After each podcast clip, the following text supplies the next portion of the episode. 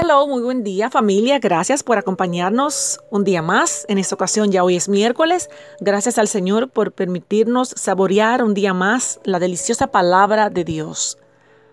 Hoy acompáñeme a leer en el Salmo 34, verso 7. El ángel de Jehová acampa alrededor de los que le temen y los defiende.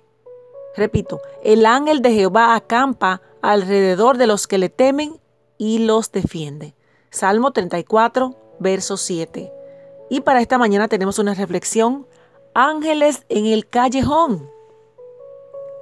Diana, una joven estudiante cristiana de la universidad, estaba en casa en el verano. Fue a visitar a algunos amigos y se quedó conversando y se le hizo un poco más tarde de lo que ella había planeado. Entonces tuvo que caminar sola a su casa, siendo ya muy de noche. No tenía miedo porque vivía en una ciudad pequeña y vivía a una distancia muy corta del lugar. Mientras caminaba a su casa, oró a Dios para que le mantuviera sana y salva de cualquier peligro.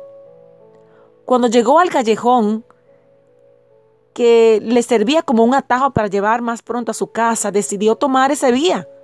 Sin embargo, cuando iba por la mitad, vio un hombre parado al final del callejón y parecía estar esperando, esperándola a ella. Diana se puso muy nerviosa y empezó a orar.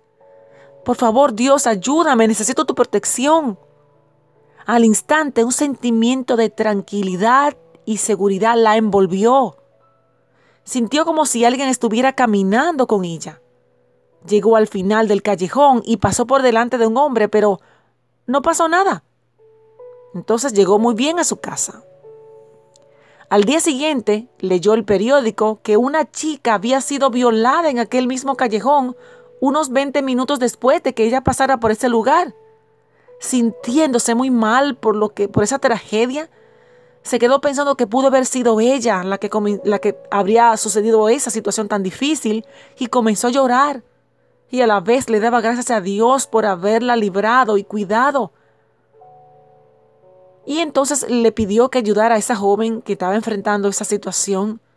Decidió ir a la policía y pensando que podía reconocer al hombre, y les contó su historia. El policía le preguntó si estaría dispuesta a identificar a ese hombre que ella vio esa noche anterior en el callejón. Ella accedió sin dudas y reconoció a aquel hombre.